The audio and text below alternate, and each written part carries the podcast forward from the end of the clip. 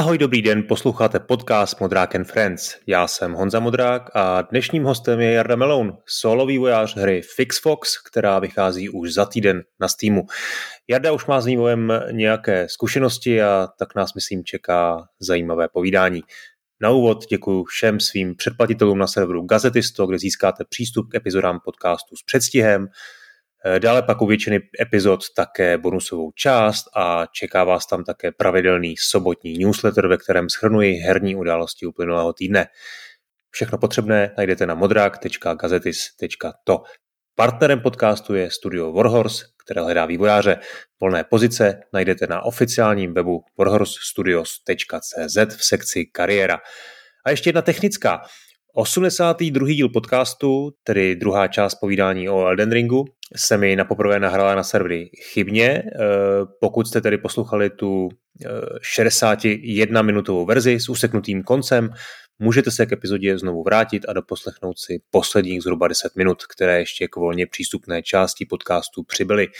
Některé podcastové aplikace už bohužel ten nový soubor nenahrály, Nicméně v takovém případě si konec můžete poslechnout na serveru modrák.podbean.com. Tak pojďme na to. Eh, ahoj Jardo, jak se máš a co teď hraješ? Ahoj, eh, teď zrovna eh, nehraju nic, protože máme roční dítě a s tím je to docela náročný, ale dostali jsme se k tomu, že jsem si stáhnul Untitled Goose a on už zvládá mačkat jedno tlačítko, kterým ta husa umí jako kvákat, Aha. takže prostě to je to vlastně, čím se teďka zabývám. No a když se zeptám dlouhodobě, jako hraješ hodně hry, eh, nejlepší hra všech dob, nebo nejlepší hra za poslední rok třeba? Ty jo, ty jo. Uh, no, jak říkám, to dítě má rok, takže za poslední rok jakoby, jsem fakt jako nehrál nic, kromě toho Untitled Goose Game, ale uh, jinak já mám hodně rád narrativní hry. Dřív jsem uh, vlastně hrál skoro výhradně point and click adventury a v poslední době vlastně jakoby uh, jsem se zaměřil na indie hry. Kdybych měl říct z poslední doby, uh, tak eh, hodně mě zaujala česká uh, Someday You'll Return. To není úplně klasická hmm. adventura, ale je to hodně, hodně dobře jako zpracovaná narrativní hra. To asi budeš znát, Budget Eye Games, takový ty pixel artové věci, Unevoked, Strangeland, to je, to je moje srdcovka, jako taková, takový návrat těch starých dob. Těch Právě, to je jako zajímavá společnost tím, že vlastně oni vzali něco, co je totálně niž a udělali si to z toho vlastně ten svůj hlavní produkt, našli si tu komunitu lidí, která přesně chce pořád ty retro point adventury v tom stejném stylu stylu. Hmm. A to je to vlastně taky něco, co, co prostě je to moje jádro, to na čem jsem já sám jako hráč začínal. Hmm. A je vidět ten attention to detail, jak to říct, eh, jo, ten fakt smysl pro detail, to, jak jsou schopní, no vlastně dá se říct taky, to je vlastně jeden člověk, že jo, to je Dave Gilbert, eh, je fakt, že některé ty hry eh, pro něj dělají nějaký vývojáři, že je vlastně tak, takový půl, jako na půl publisher nebo vydavatel a dávají si záležet a jsou schopní ty hry vyvíjet jako x let, teď před pár dny oznámil novou věc na Twitteru a tak se na to těším, ale myslím, že se dočkám tak za dva roky. No, eh, Jardo, já se vždycky trošku jako eh, snažím vyhýbat takovým těm otázkám, jak se, jak se dostal k počítači poprvé a jaká byla tvoje první hra, protože to je takový kliše a nechci úplně to dělat všechno historicky, ale u tebe přece jenom, když jsme se bavili, tak ty jsi mi říkal, že už jsi začal vlastně programovat na Atari. Uh, je to tak, vlastně náš první počítač nebylo PC, ale protože prostě já jsem jako vyrůstal v 90. a našim se podařilo poměrně brzo ve východním Německu sehnat nějaký starší Atari 130 XE, tak uh, fungovalo hmm. tam, byly tam prostě hlavně hry na kazetách, ale mě tam zajímalo i to programování, fungovalo tam Basic. A od bráchy jsem si půjčil prostě knížku o Basicu a někdy ve té třetí, čtvrtý třídě jsem se sám vlastně naučil v tom Basicu dělat jednoduché programy, ještě to nebyly úplně hry, protože hmm. samozřejmě to vyžaduje trochu jiný skill. No. Jakým způsobem vlastně, mě to vždycky zajímalo, jakým způsobem ten, ten Basic učil, protože přesně to všichni říkají, jo? Není, není žádná extra dokumentace, jo? nějaký lehký manuál, možná jeden, to je jediný, co máš, není, není moc se s kým poradit, není samozřejmě internet, eh, kde by byly nějaký diskuzní fóra, na tož nějaký jako engine nebo, nebo, nebo něco, eh, co ti už jako ulehčí tu práci, takže jak vlastně probíhá ten úplně první krok, jo? když tě je prostě 12 třeba let a opravdu nic vůbec nevíš o tom programování, jenom máš touhu něco, něco vytvořit vlastního? Jo, já jsem byl ještě o něco mladší a vlastně v té době nebyl internet, takže o to to bylo komplikovanější no, a pro mě to bylo vlastně vyloženě fakt jakoby znát skoro na tu knížku, která popisovala jakoby ty příkazy toho basicu a v té době i v časopisech vycházely eh, programy, eh, hmm. respektive jakoby hry, kde byl prostě výpis toho programu, který si mohl sám prostě nadatlit a pak to hrát A to mě taky zajímalo, prostě jakoby ty kousky z toho si zkoušet jakoby okopírovat a jet prostě řádek pořádku, zjistit, co to jak dělá, jak to funguje. Jo, to je pravda, že, že na těch řádcích notových si vlastně trošku naučíš, co, jakým způsobem ten program jako funguje, viď? a potom to, a když tak aplikuješ na ten svůj kód. A vytvořil jsi něco zajímavého, něco, na co by si třeba dokázal po těch uh, dekádách jako vypíchnout, vzpomenout si nějakou textovku, nějakou jednoduchou hru? Uh, myslíš, co jsem hrál, nebo co jsem vyrobil? Ne, co jsi, co jsi vyrobil? Říkám, právě na tom Atari to vyloženě nebyly hry, to bylo prostě jenom o tom, jakoby, jo, uh, vzít jakoby čáru a pomocí joysticku ji prostě natáčet nebo něco takového, ale prostě na to, abych udělal vyloženě hru v té třetí, čtvrtý třídě jsem ještě jako neměl kapacitu úplně. OK. Takže to byla až nějaká flashovka potom na PC? No, ani ne. Uh, vlastně na základce, na tom druhém stupni jsme dělali Pascal, takže tam jsem se začal prostě v tom dosud hmm. trošku učit kodit a mě hrozně zajímaly ty hry, ale nevěděl jsem vlastně, jak dělat jakoby, uh, ten narrativ, prostě nějaký obsah, ale zajímalo mě ty enginy, protože prostě ta technika pro mě byla vždycky o něco blížší, takže hmm. jsem se sám učil, jak si udělat nějaký vlastní engine a právě udělal jsem si takový jako jednoduchý 3D, i když jsem v té době neznal vůbec žádnou jako geometrii a prostě nějaký jakoby rovnice, kterými se to dělá to zobrazování, tak prostě jsem zkoušel jim něco, co udělá ten výsledek podobný tomu, co bych chtěl. A nějaký jako basic 3D se mi podařilo, dělal jsem jakoby izometrický 3D engine, a, a potom engine na point click adventuru, věci, které jsem jako hrál a snažil jsem se zjistit, jak to funguje, jak bych to mohl dělat sám. No a ve chvíli, kdy jsem měl hotový ten engine a přišlo na to dělat tu hru, tak to už mě jako tolik nebavilo. No. Tak jsi typický programátor, který má buďky na ten kód, ale jako boc vlastně neřeší design, no? tak tomu se dostaneme, že to se, to se taky musel trošku naučit. Ale ještě, když jsi řekl Pascal a 3D Engine, nevím, jestli to víš, ale Hrot, česká střílečka, FPS, taková jako oldschoolová kvejkovina, tak uh, Spiti Hněv, uh, taky solový vývojář, uh, si vytvořil vlastní engine v Pascalu. Hrál jsi to? Viděl jsi to?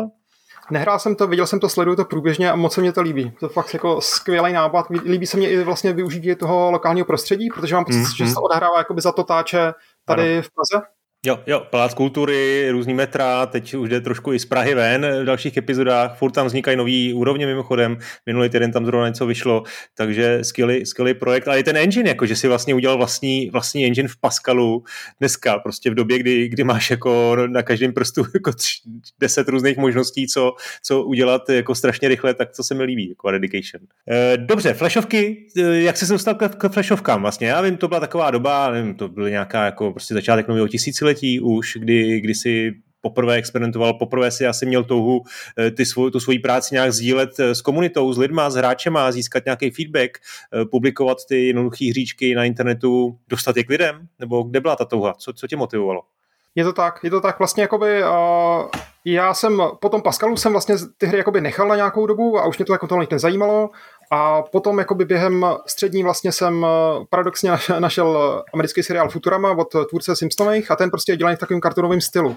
No a to hmm. šlo skvěle napodobit právě flashy, který je dělaný na vektorovou grafiku, takže jsem začal dělat jednoduché flashovky inspirované tím seriálem a na to jsem si udělal prostě webovou stránku a tehdy jsem tam vystával, měl jsem prostě feedback od eh, těch lidí a bylo to jako docela dobrý, mě to bavilo, tehdy byly kratoučký, takže prostě jsem byl schopný za jeden, dva týdny jako něco vyrobit a u toho jsem vlastně na nějakou dobu zůstal a po nějaký době jsem objevil, nebo vlastně přišel teprve ten boom těch indie her hmm. a, a Flash byla právě jedna z nejpřístupnějších platform v té době, takže spousta jakoby game jamových her vznikala v tom Flashi a já jsem měl svůj oblíbený flashový engine, jmenuje se Flixel, který jsem používal skoro na všechny svoje game jamové hry, který vlastně přestože byl v, ve Flashi, tak byl pixel artový a uměl pracovat jakoby s těma spritama a hodně jakoby, uh, na té nízké úrovni jako pracoval vlastně jakoby s tou grafikou, s tím pixel artem.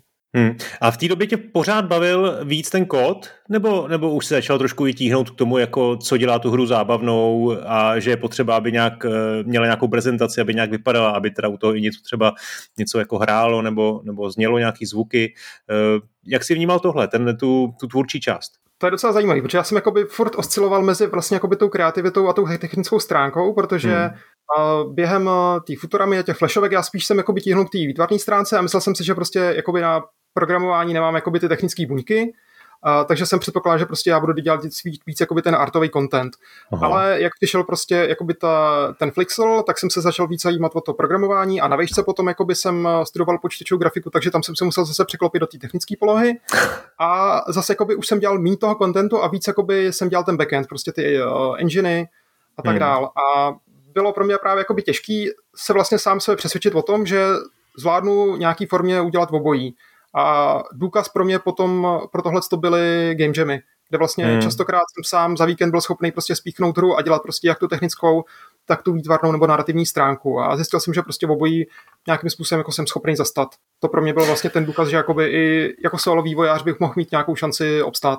Hele, ty game jamy, to je jako fantastická věc. Ty jsi se účastnil i Ludunderů nějakých, ale sám si pořádal nějaký jako uh, game jamy, ty, takový ty pražský Global Game Jam uh, části, kde se lidi, vývojáři přímo scházeli někde na nějakých kancelářích a sami to tam dělali jako na koleně, že to nedělají doma, veď? Uh, já jsem právě sám dělal asi třikrát to Ludum Dare, který funguje tak, že prostě člověk sám o víkendu třeba jakoby doma hmm. si něco uchtí a pak to jako na internetu s ostatníma srovnává, ale to není úplně ono. A chtěl jsem prostě potkat naživo nějaký lidi, kteří by dělali ten Game Jam společně. A zjistil jsem, že v té době zrovna začínal Global Game Jam, což byla jako celosvětová akce, která funguje stejně, ale je to tak, že prostě eh, v každém městě nebo prostě v těch, těch městech, které se účastnějí, se lidi smluvějí a sejdou se prostě na jednom místě a tam během toho víkendu ty hry dělají společně. A já jsem si řekl, že bych chtěl prostě udělat něco takového u nás. A s pár kamarádama jsme teda začali organizovat první pražský Global Game Jam. Tehdy to bylo na Strahově, eh, na kolejích tam byla prostě nějaká stará tělocvična. A Kde jinde. Přesně tak. Bylo to docela jako punkový, protože ono to bylo někdy koncem ledna a e, v té době zrovna prostě byly docela velký mrazy, sněžilo a tam prostě v té tělocvičně to samozřejmě nebylo vytápěné, takže tam všichni prostě ve spacákách jsme mrzli, ale byla tam hmm. jako super atmosféra, protože prostě ty lidi, některý jeli nonstop, což já třeba jako jsem nikdy nedělal, já jsem prostě potřeboval spát, abych měl nějaký jako kreativní hmm. ale někdo vyloženě to bral jako maraton tam prostě proběh ten první ročník, bylo to super. No, myslím, že tam mimo jiný byli vlastně kluci, kteří teďka založili Beat Games. No, a, ty to taky mají rádi, ty Game Jam. Právě tam byli úplně od začátku a pak jsme vlastně v tom Game Jamu pokračovali celých deset let. A přesunuli jsme se potom jakoby na Matfis do mnohem lepších prostor, kde už uh, to zázemí bylo jakoby skvělý. Co to bylo zhruba za rok, ten, eh, ten první Global Game Jam? Vůbec netuším 2000, něco takového? Možná Aha, ještě dřív. Později, určitě, určitě později, uh, 2010. No, tak 20... 2010, takže to je 12 let. Uh, vzpomínáš si, byly tam nějaké jako hry, který, který opravdu vysloveně jako vyčnívaly? A dobře, třeba ani nemusíš ty jména nebo konkrétně mluvit, ale jestli jsi měl pocit tehdy, že tam vidíš něco, co má fakt potenciál, a nebo dokonce z čeho se potom opravdu stala jako komerční hra, byly tam takové případy?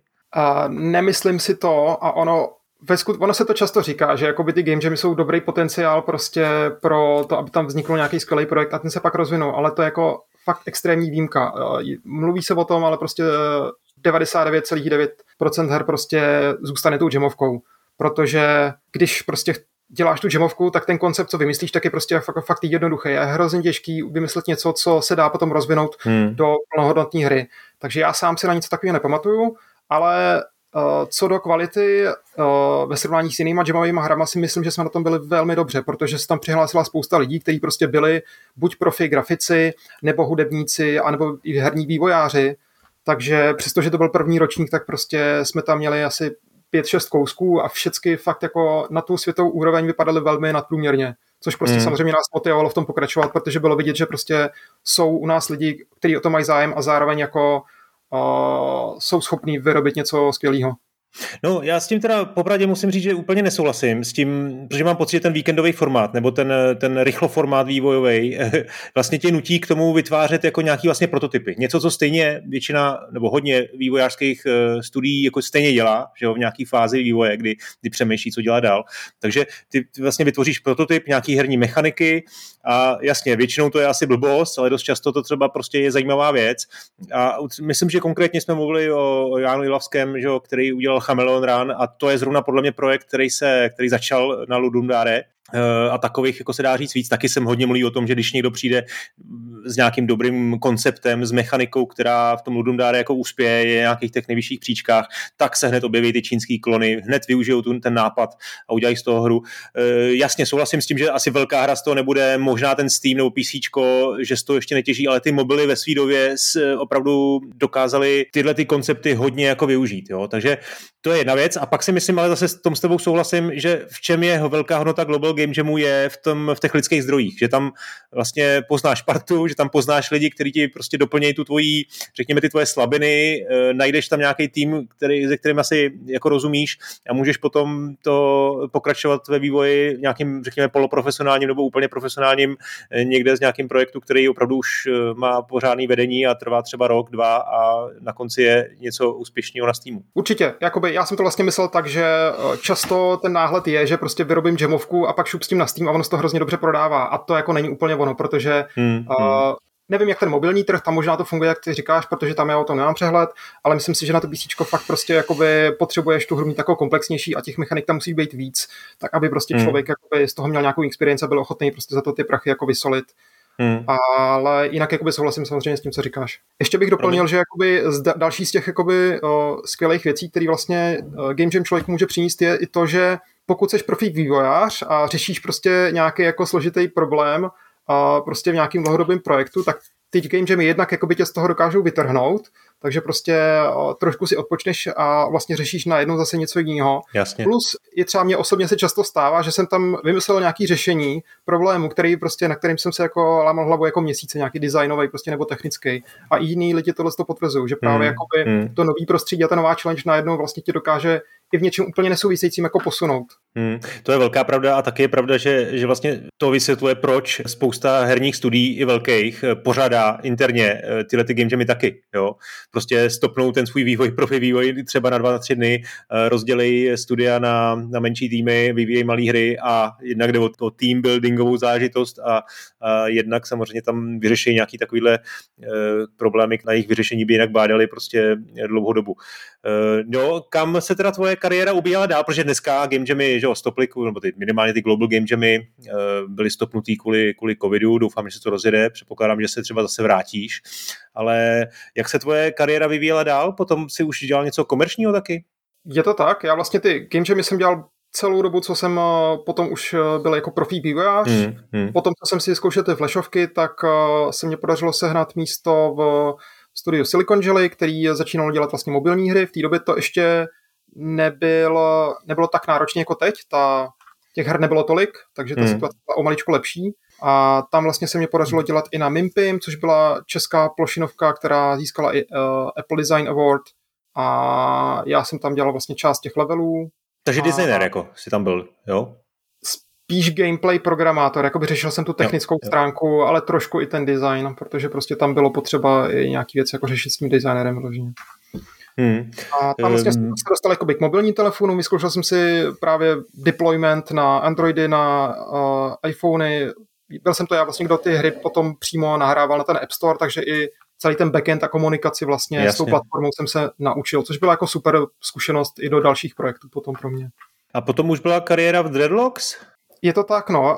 To Silicon Jelly vlastně bylo takový jako fajn místečko, protože prostě to mělo dobrý finanční zázemí, jako by větší agentury, ale mě ty mobily tolik netáhly. Já jsem jako založením byl spíš hardcore hráč a to, co jsem v té práci dělal, byla víc jako casual zábava. A v té době začaly frčet indie hry a to bylo přesně to, čemu jsem se chtěl věnovat jakoby na tom PC. No a všiml jsem si, že běží Kickstarter projektu DEX, což je starý český uh, cyberpunkový RPGčko a Draglocks právě scháněli jakoby lidi a já jsem si řekl, že prostě uh, zkusím něco nového a skočil jsem do toho Uh, ty začátky byly takový hodně punkový, protože tam jsme byli vlastně jenom čtyři v jedné takové jako místnosti u nějakého železničního hmm. přejezdu, takže prostě ty podmínky byly docela, uh, docela náročné. Ale pro mě to byla jakoby úplně nová zkušenost v tom, že jsem vlastně byl jenom jeden ze dvou programátorů, kteří dělali poměrně jakoby funkčně náročnou hru, protože tam byla spousta feature jako RPGčko, prostě tam bylo jednak jakoby platforming, soubojový systém, hackování, uh, jakoby na, na, na tu na to, jak ten tým byl malý, to byl hodně ambiciozní projekt, ale díky tomu jsem tam získali spoustu zkušeností. No. To je zajímavé, že vlastně Dex vznikl na tom, nebo byl financovaný na Kickstarteru, vybral, mm, myslím, že to je necelý milion, zhruba tak nějak tři milionů možná. Bylo to v době nevím, 2013, 12, hra potom vyšla 2015, ano, 2014 vidím na Steamu, v Early Accessu, e, to je doba prostě dneska jako 8 let, ale je to vlastně strašně dlouhá doba v tom indie světě, jo, že myslím si, že to byla jedna z prvních takových, řekněme, profesionálních českých indie her a potom byla naportovaná na všechny konzole. E, dá se říct, že to, že to byla úspěšná hra? Ona měla takový jako sedmičkový recenze zhruba, ne? Nebo... Je to tak, je to tak, jakoby uh, z mýho pohledu uh, tam byl problém v tom, že fakt jakoby ty ambice byly velký hmm. a bylo občas náročné je naplnit.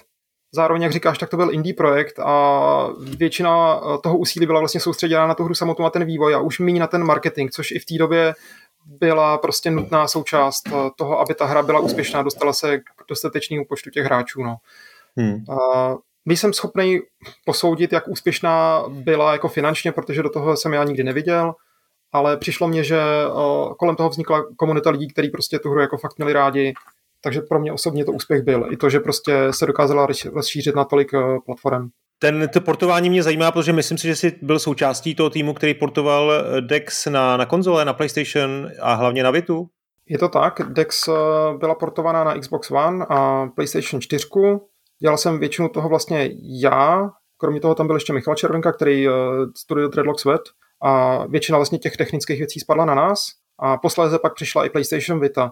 To portování je vlastně jako docela náročná disciplína, ale uh, díky tomu já jsem se měl možnost právě seznámit uh, s úplně novým světem, protože po těch mobilních telefonech jsem najednou vlastně skočil na PC a ještě konzole, což je úplně jiný ekosystém, jak co do hráčů a těch her, tak i technicky tam vlastně největší výzva třeba u té Vity byla v tom, že najednou něco, co prostě běhalo lidem na jejich jako nadupaných mašinách, prostě kam si můžou dát, kolik paměti chtějí, tak muselo běžet na něčem, co byl v podstatě o něco silnější mobilní telefon s hrozně omezenou pamětí a maličkou obrazovkou.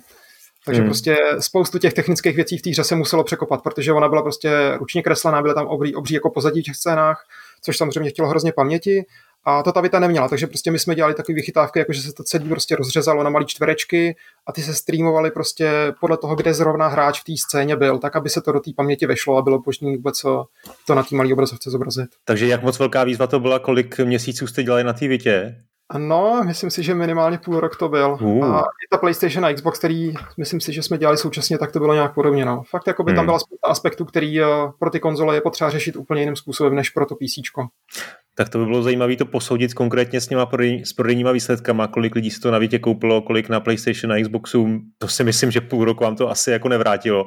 Ale pro mě to, já si to pamatuju, že jsem Dexe hrál na, na Vítě, bylo fajn, že to je vlastně, možná to byla jedna z úplně prvních jako her, které tam byly v češtině, jo, to bylo, to bylo příjemný a máme to zajímavé vzpomínky a nakonec teď vyšel i switchový port, s tím už myslím si, že nemáš nic společného dávno, že jo, prostě to už asi dělala nějaká jako třetí strana pro Dreadlocks, eh, kde to nedopadlo dopadlo pak dobře. Co se vlastně stalo? Vy jste pak dělali nějakou duchařinu.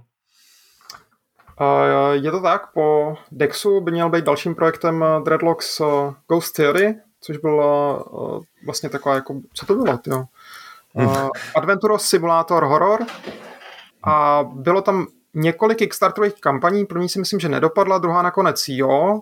Já jsem úplně neviděl do toho, jak ten projekt jakoby funguje na té nejvyšší, uh, hmm. na té nejvyšší úrovni, protože já jsem byl prostě programátor, řešil jsem jakoby ty technické věci, uh, dělal jsem na to Ghost nějaký jako prototyp, ale jak to probíhalo marketingově, nevím. Jakoby z mýho pohledu prostě tam byla snaha sehnat nějakého sponzora, nějakého publishera, ale v té době právě už jakoby ta situace na tom trhu byla jiná, těch uh, her byla jako spousta a i přestože to měl být jakoby jeden z prvních VR-kových Eh, větších projektů, tak eh, už ta konkurence tam právě byla velká a i přes, eh, přes to VR se nepodařilo prostě ten sponsoring sehnat. Takhle, já si myslím zaprvé, že ty first person uh, horory, nebo obecně horory uh, a nějaký duchař, duchařský záležitosti jsou prostě takový vděčný téma docela, uh, že to je žánr, který dává smysl. A tam, tam si pamatuju, že byla taková jedna, jedna z klíčových jako feature bylo, že to, že to mělo mít eh, skutečný lokace kde, eh, z míst, kde se kde strašilo, což, což mi přišlo docela vtipný, jako že jste si našli prostě takový ty různé jako legendy, mm, eh, domy prostě starý zapadlý, kde údajně strašilo a ty jste chtěli zpracovat do hry, ať už teda nějak jako volně, nebo, nebo dokonce nějak jako licencovaně, což, což bylo trošku jako pošahaný, ale je docela škoda, že to nedopadlo, myslím si, že tenhle ten projekt, jako, že, by, že bych si to zahrál docela rád, ale zase to asi umřelo na těch velkých ambicích, co? Myslím si, že jo. Byla tam právě skvělá věc, jak jsi zmiňoval. Uh, probíhal tam docela intenzivní research, vlastně i od uh, hráčů jsme si nechali radit různý hmm. místa, prostě, které jakoby byly opřední nějakými legendama z celého světa. A část týmu nakonec vyjela i do Británie, kde je prostě nějaký nejznámější evropský dům, kde jako reálně straší a oni tam... počkej, počkej, reálně straší. Vysvětli. Oni to tvrdili. Oni to tvrdili. Tak Spousta lidí tam jezdí to jako řešit a je možný uh, v tom domě přespat, takže uh, designéři prostě a výtvarníci, kteří potřebovali načerpat inspiraci, tak tam jeli a přespali v tom strašilném domě a získali tam nějaké jako zajímavé materiály, tak aby je mohli prostě použít potom v, v té hře samotný. A jako, počkej, tak co vyprávěli, jako, hele, fakt tam strašilo, bylo to úplně šílený zážitek, máme to nahraný, máme nahranou prostě celou tu noc, jak to bylo? Já to mám jako jenom zprostředkovaně, ale co jsem slyšel, tak je, prostě vzbudili jsme se v prostřed noci, byly tam jako divný zvuky, a vůbec se mi nedařilo spát prostě a celý tam byla jako divná atmosféra, takže to bylo prostě hmm. to hlavní, co se, co se tam jako dělo. Hele, a co ty teda dál, jako, když to tam potom nějak jako umřelo, ten projekt asi prostě zemřel čistě, protože došly finance a nemělo to dál jako životaschopnost, nebo to životaschopný, tak eh, kam si se vydal ty? Mě v té době už trošku začaly právě svrbit prsty, protože prostě jsem dělal na TEDx jako spoustu let, včetně těch portů a eh, to Ghost Theory vypadalo, že prostě jak říkáš, to nebude nějakým způsobem jako fungovat a já už jsem se chtěl prostě podívat trošku do světa a zkusit jako něco novýho. Takže jsem se hmm. rozhodl, že půjdu na volnou nohu.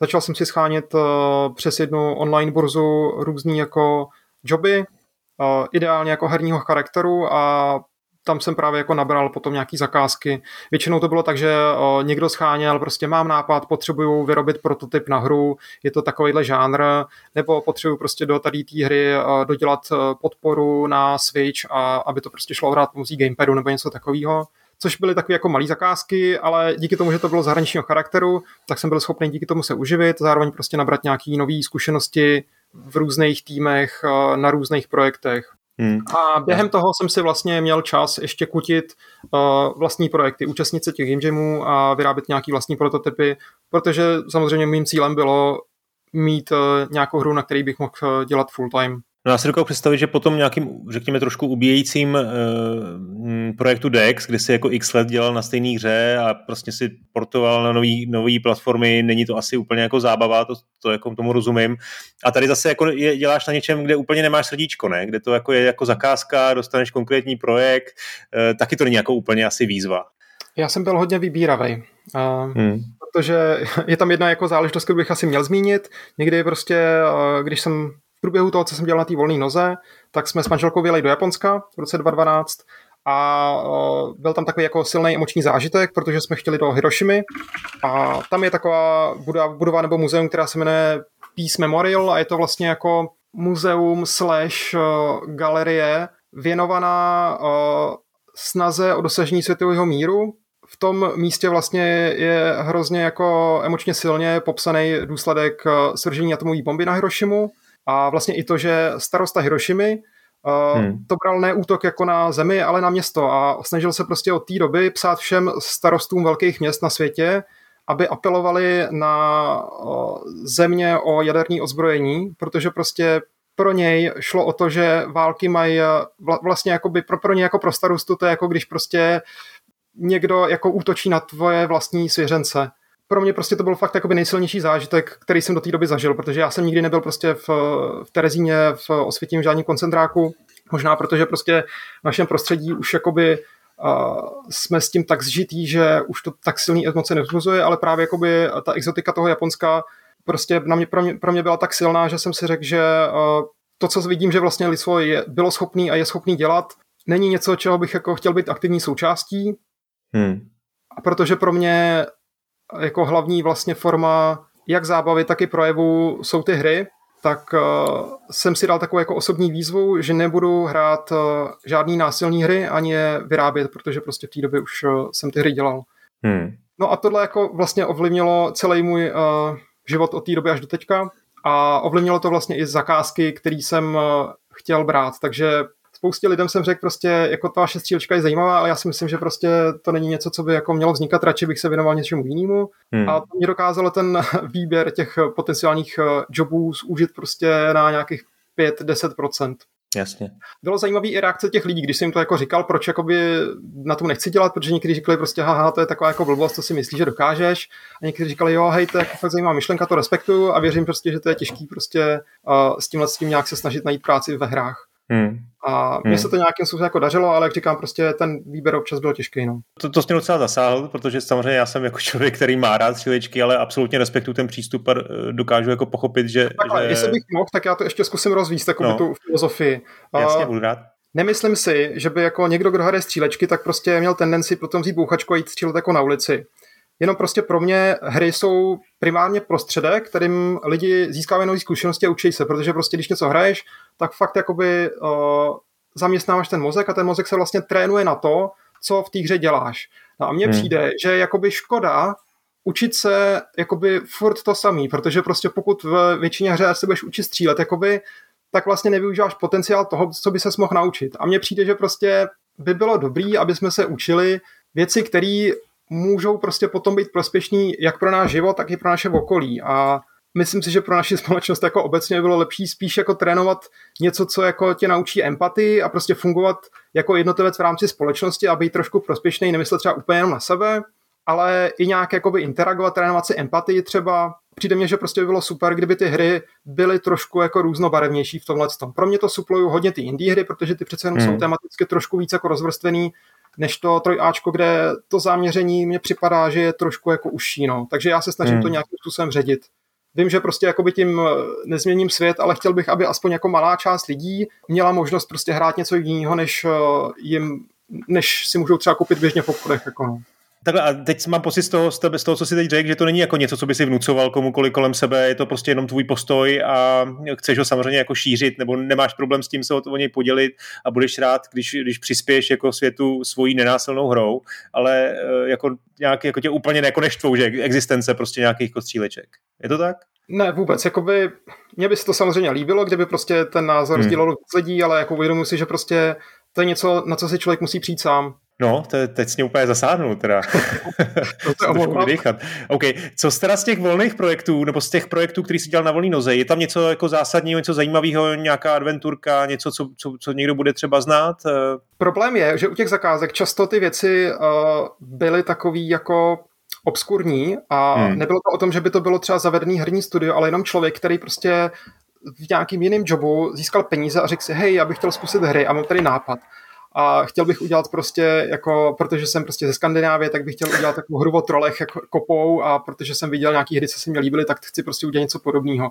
Tak to byl hmm. třeba jeden z jobů, co jsem dělal prostě pro nějakého Švéda, co žil v Číně a prostě viděl jsem tam peníze a chtěl prostě nějakou vlastní hru o trolech. Tak s tím jsem hmm. mu jako pomáhal, ale samozřejmě, protože to byl takový osobní projekt, tak on jako skončil ve fázi toho dema a už to nějak jako nepokračovalo. A takhle jako to bylo s spoustou jiných her, že vlastně jsem udělal jako jednoduchý demíčko nebo prototyp a to bylo vlastně to všecko, na co ten člověk měl peníze a kam byl schopný to posunout. Samozřejmě jakoby v tomhle jsem se potom nějak posunul a podařilo se mě získat i uh, zkušenosti z reálných herních studií. Uh, jedno z nich bylo Santa Ragione, což je italský indie studio. Uh, vydali hry třeba jako Fotonika nebo Wheels of Aurelia, to je taková hmm. jako narrativní hra uh, z Itálie 70. let, která trošku jako rozebírá tu politiku je to vlastně o tom, že člověk jako řídí auto, jede prostě pro nějaký italský dálnici, ale do toho mu přistupují do auta uh, různé jako postavy, které mají nějaký vlastně osudy a je to jako hodně uh, narrativní, dialogový. A mně se vlastně líbil ten jejich přístup a oni měli nový projekt, který uh, teďka ještě nevyšel, už je v produkci hodně dlouho a jmenuje se Saturnalia a hmm. já jsem vlastně měl možnost pro ně dělat uh, jeden z prototypů na to před uh, dvěma rokama, myslím. Hmm. A ta hra je docela zajímavá, protože oni často se inspiruje jakoby lokální prostředím jako evropským a tohle to bylo o tom, že na Sardinii, což je jeden z italských ostrovů, jsou zmínky o nějaký jako starověký kultuře, která měla nějaký jako zvláštní rituály a oni se vydali prostě to místo proskoumat, zase se tam jako nafotili celý a prostě napsali nějaký narrativní příběh o tom, o vlastně jak jako to zvláštní místo atmosférický je svázaný s těma rituálama a vymysleli hru, která tam hráče vlastně uvězní v takovém malém městečku a on se potom musí e, jednak jakoby řešit osudy různých postav, které tam jsou s ním uzavřený a unikat před nějakým démonem, který to město jakoby terorizuje kvůli tomu rituálu. A ta hra byla zajímavá, protože prostě ona hodně využívá jako dynamické prvky. Ta vesnice vlastně, ve které se ta hra odehrává, tak je složena z takových jako bloků, který se náhodně prohazují. Takže kdykoliv hráč tu hru hraje, tak ta hmm, vesnice hmm. má úplně jiný charakter. A protože prostě já jsem měl s tím procedurálním generováním zkušenosti, tak jsem pro ně byl vhodný kandidát v tomhle tom, takže jsem jim pomohl vyrobit na to ten systém. No, koukám tady na web Saturnalia, e, zajímavý projekt. Trošku mi to takhle z toho popisu, jednak z toho, co si říkal, jednak z toho, co tady čtu, připomíná Until Dawn o Supermassive, jo. Hmm. Hra, která se vlastně po každý, když ji hraješ, nebo máš tam nějaké možnosti rozhodnutí, e, že, se, že se vlastně vyvíjí na základě tvých, tvých jako voleb a těch možností, kam se ubírat, je, je strašně moc a těch konců je taky hodně. Takže to vyjde někdy letos? Sleduješ to, to ještě? Tak, má to být tak. nějak jako brzo venku? Nebo? Uh, sleduju to. Vím, že oni jakoby uh, mají nějak problém to dokončit z nějakého důvodu. Ten termín hmm. vydání už byl několikrát posunovaný. Já sám už jakoby jsem z toho projektu v podstatě vystoupil, takže toho nevidím, ale aktuální plán byl, myslím, prostě na konci letošního roku to vydat. OK, tak přejdeme asi teda k tomu hlavnímu, proč jsme se vůbec setkali, k, k Fixfoxu. To je ten tvůj osobní projekt, na kterým trávíš eh, čas poslední dva roky, jestli se nepletu. Tak řekni nějakou genezi tohohle projektu. Hmm. Původně se to jmenovalo Spacer a je to věc, kterou jsem prostě začal bastlit na koleně už před 6-7 rokama, jako prostě soubor takových různých prototypů. V té době se už proslýchalo něco o No Man's Sky, si myslím, mě to hrozně inspirovalo prostě udělat jako procedurální hru, která člověka pustí do vesmíru a ty tam můžeš proskoumat úplně všecko. A já jsem si říkal, wow, to jako bych chtěl zkusit, protože to procedurální generování mě lákalo. Neměl jsem samozřejmě ambice na nějakou 3D grafiku, tak jsem si řekl, hej, udělám prostě top-down vesmírný roguelike, kde budeš moc prostě lítat volně po vesmíru a plnit různé mise, které budou taky náhodně generované. A udělal jsem pár jako mobilních prototypů, který zase jako měl jsem hotový engine, ale chyběl mě ten content a hmm. nebyl jsem schopný sám úplně to posunout a zároveň jsem vlastně nevěděl, kde bych na to měl sehnat spolupracovníky, když nemám žádný peníze. A nevěděl jsem ani vlastně, jako, jak se dělají ty Kickstartery a tak. Tak prostě to tak jako hnípalo a já jsem to prostě po večerech eh, dělal, až eh, to doiterovalo do toho, že vlastně jsem si řekl, prostě tohle nejsem schopný nikde realizovat a radši to ořežu do něčeho jakoby koheznějšího, smysluplnějšího, tak jsem si řekl prostě, nechám tam ten open world element trošku, ale chci, aby to bylo jakoby uh, přístupnější třeba i pro hráče, který běžně nehrajou, takže jsem prostě uh, tu původně jako hard sci-fi tématiku vyměnil za něco, co je jako trochu víc jako rostomilý a jako přístupný i hráčům, který právě třeba nezajímají ty střílečky, ale chtějí něco jako klidnějšího, takže vznikl hmm. vlastně z toho ten Fixfox, který prostě je o tom, že je to taková humorná sci-fi adventura, která je o tom, že člověk opravuje různý strandovní stroje, u toho jí pixel artový jídlo a hlavně prostě hledá nový kámoše na takový jako podivný planetě, kde je stroskotal. Ta hlavní postava se jmenuje Vix a je to vesmírná opravářka a vypadá jako liška, protože v budoucnosti eh, fiktivní téhle hry eh, se vlastně planeta Země ochladila, takže lidstvo, aby přežilo a mohlo pohodlně nějak fungovat, tak se geneticky upravilo tak, aby vypadali jako zvířata a měli kožich. No a díky tomu získali od těch zvířat i schopnost hibernace, což jim umožnilo potom eh, lítat eh, mezi hvězdami a dostat se vlastně dál do vesmíru. Tahle hra vlastně popisuje tu hlavní postavu, která ztroskotá na nějaký planetě, kde má nějakou misi a snaží se dostat domů. Fígl tam je v tom, že i když je opravářka, tak ona na začátku přijde o všechny nástroje, takže člověk musí jako se snažit uh, najít různé věci, kterými by mohl ty stroje opravovat. Jsou to věci jako banán nebo prostě náplasti, mince a tak takový, jakoby, hmm. když prostě potřebuješ něco opravit a hledáš, co je po ruce, čím bys to mohl udělat. Já jsem si zahrál tu první kapitolu, tam mě hodně připomínala prostě klasické adventury, to znamená najdu spoustu předmětů, zkusím najít eh, prostě jak je zkombinovat, kde je použít, eh, ale bylo, bylo jako cítit, že mě tam ta hra se snaží něco naučit a že možná potom přijde ten open world, o kterém si taky nakonec sám mluvil. Tak eh, v čem spočívá ta ta open worldová část té hry, jo? protože jestli to bude adventura, tak si to moc jako nedokážu představit, protože při, no, když ono jako, když si vemeš, ty adventury vlastně taky jsou, nejsou třeba úplně open world, ale taky to máš třeba 20 lokací, 100 předmětů a těch kombinací je strašně moc, ale je tam nějaká logika. Tak jaký je ten vlastně ten scope té hry a jak, jak máš promyšlenou tu, tu hratelnost? Mě paradoxně při tomhle to hodně inspirovaly věci jako Metal Gear Solid 5 nebo uh, Death Stranding, který jsou open world, mají nějakou narrativní linku, ale zároveň je to hodně jako systémový design, že tam prostě máš různý jakoby nástroje, který můžeš používat, jsou tam různý systémy jako cestování a to je přesně něco, co mě hrozně lákalo, protože to, co ty si hrál ty první dvě kapitoly, vlastně hra, hráči trošku provedou prostě nějakým lineárním koridorem, kde se naučíš nějaký základní věci a trošku ti to představí ten systém a pak tě to pustí uh, do takové otevřené mapy, kde je 12 lokací, mezi kterými ty můžeš libovolně cestovat a získávat na nich vlastně nějaké jako resursy. Protože hlavním zdrojem tady jsou eh, předměty, kterými potřebuješ opravovat ty stroje, tak by prostě se mohla posunout dál ta narrativní linka. A je tam vlastně na to udělaný takový systém toho, že každý předmět má nějaké vlastnosti, že prostě třeba buď jako plochej, takže s ním můžeš jakoby šroubovat šrouby, nebo uh, je to jako kartáč, takže ti můžeš čistit nějaký jako zarezlý spoje, nebo to vypadá jako banán, takže to můžeš použít prostě na senzor, který prostě potřebuje uh, draslík a, hmm. tak dále. Takže prostě je tam jako systém předmětů, není to tak, že prostě v klasické adventuře prostě můžeš na všechno použít jenom jeden, ale tady jakoby uh, každý předmět má víc různých použití, takže záleží, co máš zrovna po ruce. A je tam jakoby taková hierarchie, protože nejdřív jako seženeš nějaké jako basic věci, potom, když děláš uh, ty procedurální generovaný, generovaný joby, které tam jsou jako uh, sidequesty, tak získáš trošku uh, tásnější předměty, které mají těch vlastností víc a jsou jakoby víc pokročilý. A jak postupuješ v tom příběhu, tak se ti odvírají další tři mapy. Tam vlastně jsou tam čtyři mapy, každá z nich je trošku jiným biomu, je tam poušť, uh, les, farmland a nakonec takové jako zasněžené hory. No a v rámci každého z těch uh, open world uh, každý, každý tý open world mappy je, je prostě zhruba 10-12 lokací, které jsou jako ručně dělané. Protože musím říct, že ty mapy jakoby hodně využívají to procedurální generování. Já jako prostě jediný solo vývojář bych neměl šanci ručně prostě udělat jako čtyři velké mapy, takže hmm. jsem si řekl, udělám si prostě jakoby uh, nějaký jako ručně vyrobený uh, dílky jako ze skládačky, uh, který představují prostě ty lokace a teďka nechám tu hru, aby ti náhodně generovala ten terén, pro kterým se pohybuješ a byly tam nějaké jako zajímavé překážky a místa, kde potom sbíráš ty předměty, které potřebuješ plus tam, eh, aby člověk prostě běžně tam jako eh, po té mapě jezdíš na skútru, který tam dostaneš na začátku té hry, ale ono to bylo jako takový nudný a ty testaři si stěžovali, že prostě už je to neba, takže jsem tam vymyslel eh, systém různých jakoby způsobů, jak si to cestování usnadnit, takže pak tam máš jako taxík, který tě doveze kam potřebuje, nebo jsou tam zipliny, stejně jako v Death Stranding, takže prostě si můžeš cestu zkrátit. Je tam hodně různých systémů, který se ti postupně odemykají a který jakoby v průběhu té hry dostáváš. Jo, takže ta první kapitola rozhodně nebyla jako vůbec reprezentativní a ten scope té hry najednou prostě se jako diametrálně zvětší. Jako rozumím tomu, že potřebuješ to, tak, to těm Takže prostě, kdybych člověka do toho, no. do toho složitého systému, tak prostě on to nepochopí. Zvlášť protože já jsem chtěl fakt, aby to bylo i trošku pro lidi, kteří běžně hry nehrajou nebo ne rozhodně tohohle typu, takže jsem tam potřeboval ten koridor, kde tě to naučí, eh, jak co funguje.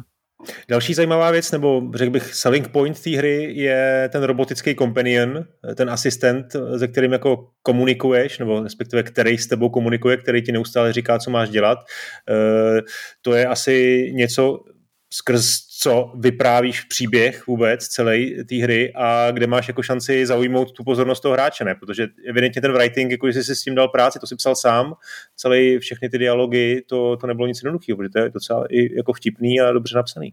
Psal jsem to sám, a nejsem jako profi spisovatel, takže prostě jsem hodně s tímhle s tím váhal, jestli jako se na to někoho sehnat, což eh, se mi úplně nepodařilo, protože zadarmo nikdo nechtěl psát prostě hru, která má 50 tisíc slov ale nakonec jakoby tu ambici jsem byl schopný sám nějak naplnit. Je to tak, že ta postava hlavní vlastně jako němej, němej protagonista takže nemluví a aby hráč měl možnost nějak získávat informace o tom světě, vlastně tak se mu přihodil takovýhle společníka ve formě toho uh, baťušku, v kterým si nosíte své nástroje.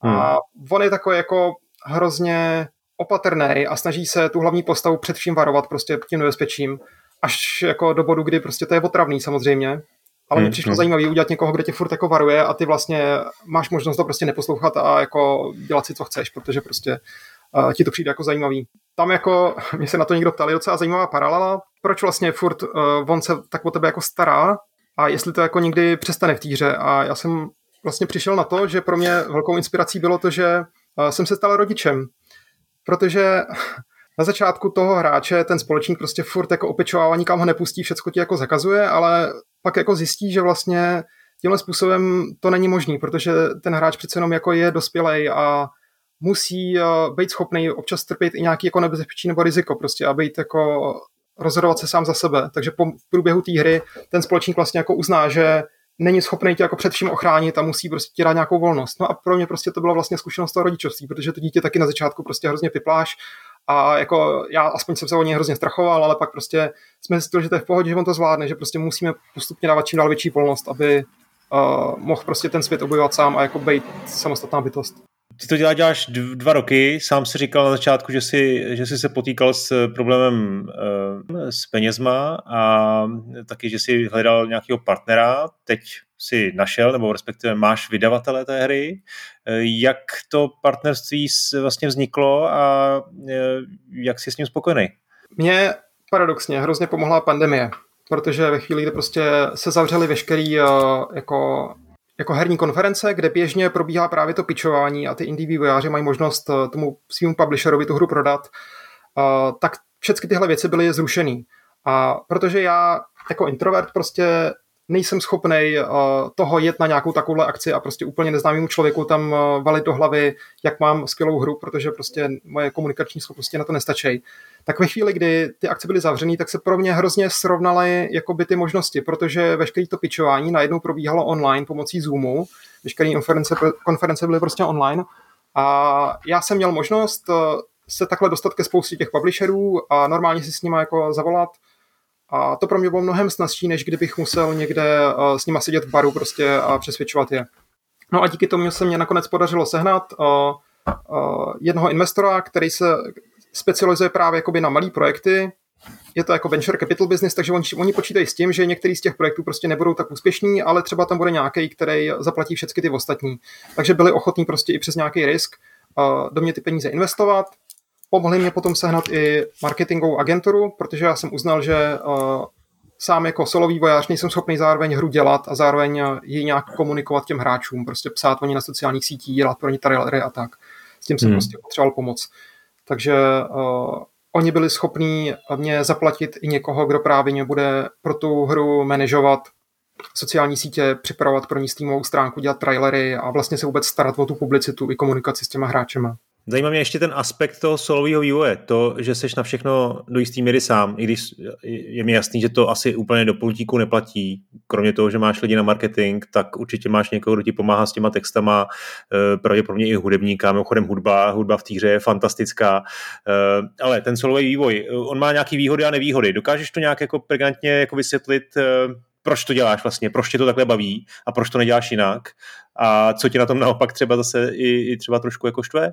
Pro mě to je taková trochu jako znouzecnost, protože, jak jsem říkal, já nejsem moc jako společensky zdatný a nebyl jsem v době, kdy jsem začínal úplně schopný přesvědčit někoho jiného, ať mě věnuje svůj čas zadarmo. V té době jsem prostě ty peníze na to neměl. Proto jsem se rozhodl vlastně, že budu dělat solo a od té doby mě to nějakým způsobem vydrželo. Ten tým se trošku rozrost, protože uh, sice jakoby z velké části 80% té hry jsem dělal já, ale neumím dělat hudbu, takže jsem si sehnal kámoše z Game Jamu, jmenuje se Aleš Ramon a ten právě se specializuje na uh, chiptunovou hudbu, která skvěle se dělá k tomu pixel, artimu, pixel artovému vizuálu té hry.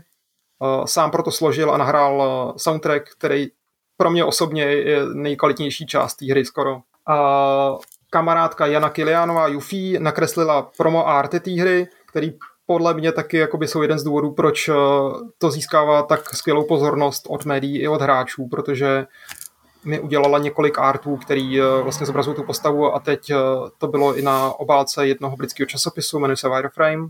Mm-hmm. A, protože nejsem rodilej mluvčí angličtiny a ta hra je v angličtině, tak mě kamarádi z Británie a z Ameriky pomáhali i s korigováním těch textů a protože samozřejmě ta hra je dlouhá, teďka aktuální verze je mezi 12 a 14 hodinama trvá dohrát, tak se potřebovali někoho na testování. A podařilo se mi sehnat eh, kolegu z Británie, který to jakoby už půl roku jako intenzivně testuje. Teďka mám ještě další tým na to, který eh, taky mě pomáhá vychytat všechny bugy před tím releasem.